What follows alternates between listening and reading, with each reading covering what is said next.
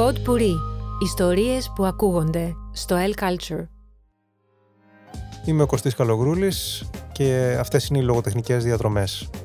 Συνεχίζουμε το ταξίδι στη σειρά των κωμικών ε, μυθιστορημάτων, αριστουργημάτων του εικοστού αιώνα και πηγαίνουμε σε μια πολύ ιδιόμορφη περίπτωση, ίσως την πιο σπάνια και σίγουρα μία από τις πιο σπάνιες περιπτώσεις στην παγκόσμια ιστορία της λογοτεχνίας. Εκεί γύρω στη δεκαετία του εβδομήντα, στα τέλη της δεκαετίας του εβδομήντα, ο Walker Percy δίδασκε ένα μάθημα στο Πανεπιστήμιο της Λουιζιάννα. Ποιος είναι ο Walker Percy? Ο Walker Percy ε, υπήρξε ένας σημαντικός Αμερικανός πεζογράφος, από τους σημαντικότερους εκπροσώπους της αμερικάνικης λογοτεχνίας του Νότου, καθώς και καθηγητής πανεπιστημίου, μια σημαντική φιγούρα των αμερικάνικων γραμμάτων, εμβληματική για την εποχή.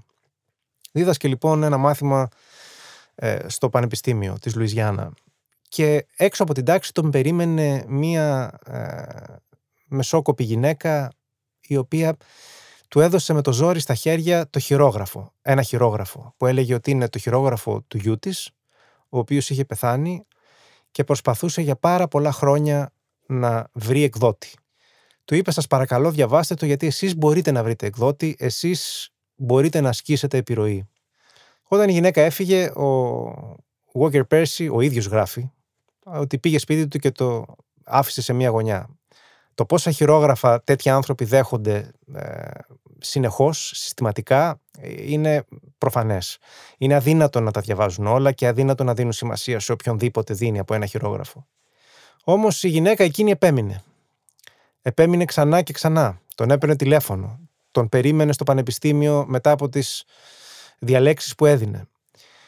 Του είχε γίνει κακός μπελάς, οπότε ο Walker Percy αποφάσισε, απλά για να την ξεφορτωθεί και μόνο, να ρίξει μια ματιά στο κείμενο για να της πει για ποιον λόγο δεν γίνεται να εκδοθεί, δεν γίνεται να προχωρήσει, ποια ήταν τα προβλήματα που θα έβρισκε. Η ιστορία όμως ήταν εντελώς διαφορετική από τη στιγμή που διάβασε μόλις την πρώτη σελίδα. Ο Walker Percy ο ίδιος γράφει ότι διάβασε απνευστή το μυθιστόρημα ολόκληρο. Σκεφτόταν πώς είναι δυνατόν, μα πώς είναι δυνατόν να είναι τόσο καλό αυτό που διαβάζει. Είπε λοιπόν στη γυναίκα ότι η πρώτη φορά που όντως θα προσπαθήσει να κάνει κάτι γιατί το κείμενο άξιζε τον κόπο. Fast forward λίγα χρόνια, το χίλια εννιακόσια ογδόντα τρία, το μυθιστόρημα «Συνασπισμός Ηλιθίων» του John Kennedy Toole έχει κυκλοφορήσει και αποσπά το βραβείο Pulitzer. Νομίζω ήταν το πρώτο μυθιστόρημα που ε, κατακτούσε βραβείο Pulitzer μετά θάνατον. Ποια ήταν λοιπόν η ιστορία του John Kennedy Toole? Ο ίδιος έγραψε το μυθιστόρημα τη δεκαετία του εξήντα. Αδυνατώντας να βρει εκδότη και έχοντας διάφορα ψυχολογικά προβλήματα από αυτό, αυτοκτόνησε στην ηλικία των μόλις τριάντα δύο ετών, έχοντας ουσιαστικά αφήσει πίσω του μόνο ένα ολοκληρωμένο μυθιστόρημα, αυτό. Εξού και η μητέρα του, που προσπαθώντας να νοηματοδοτήσει την τόσο σύντομη ζωή του, έκανε ό,τι περνούσε από το χέρι της. Παραπάνω από μία δεκαετία πάλευε για να βρει εκδότη.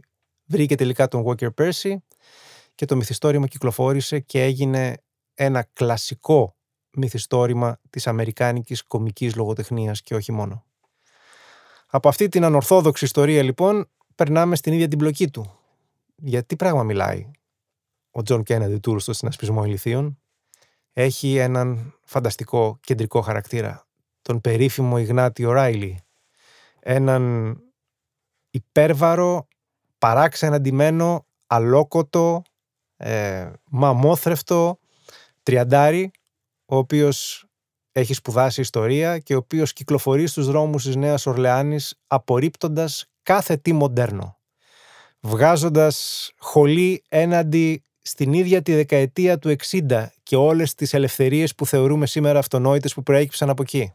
Ο πιο αντιδραστικός άνθρωπος στην ιστορία, ο Ιγνάτιος Ράιλι, με ξεκαρδιστικό συχνά τρόπο πίστευε ότι η ισοτερία της ανθρωπότητας θα ήταν μόνο αν επανερχόταν στις πιο σκοτεινές πτυχές του Μεσαίωνα, όπου τη σεξουαλική απελευθέρωση και τέτοια πράγματα. Ο ίδιος ήταν παρθένος στα τριάντα του, ε, δεν ήθελε να βλέπει ε, τέτοια πράγματα τα οποία θεωρούσε εκδοχές της κόλασης και όντας ε, αρκετά μορφωμένος στο ζήτημα της μεσαιωνικής ιστορίας, πίστευε ότι ο απολυταρχισμός της καθολικής εκκλησίας του Μεσαίωνα είναι ο μοναδικός τρόπος ε, του να βγει από την απόλυτη παρακμή όχι μόνο η κοινωνία των Ηνωμένων Πολιτειών, αλλά ευρύτερα οι δυτικές κοινωνίες. Είναι ένα βιβλίο άνισο, το οποίο έχει όμως εκπληκτικά κομμάτια μέσα. Αυτά τα λεγόμενα set pieces, αποσπάσματα. Ένα από αυτά είναι σίγουρα ένα από τα πιο ξεκαρδιστικά, πιο εφάνταστα, πιο τέλεια ε, γραμμένα κομικά αποσπάσματα στην ιστορία της αμερικάνικης λογοτεχνίας. Και έχει ε, να κάνει με το περίφημο gay party στο οποίο πηγαίνει ο Ιγνάτιος Οράιλι. Είναι ένα απίστευτο gay party στη Νέα Ορλεάνη, όπου ο ίδιος συνειδητά πηγαίνει επειδή έχει ένα, μια κρυφή ατζέντα. Η σύγκρουση αυτών των δύο κόσμων και ο τρόπος που την αποδίδει ο John Kennedy Toole ε, είναι καταπληκτική.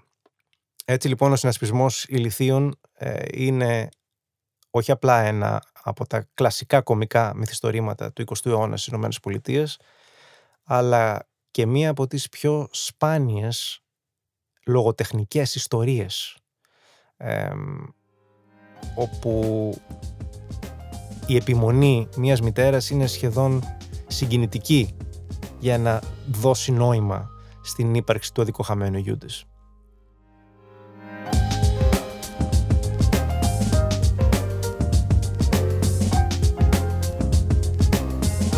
Pod Puri. Ιστορίες που ακούγονται στο L Culture.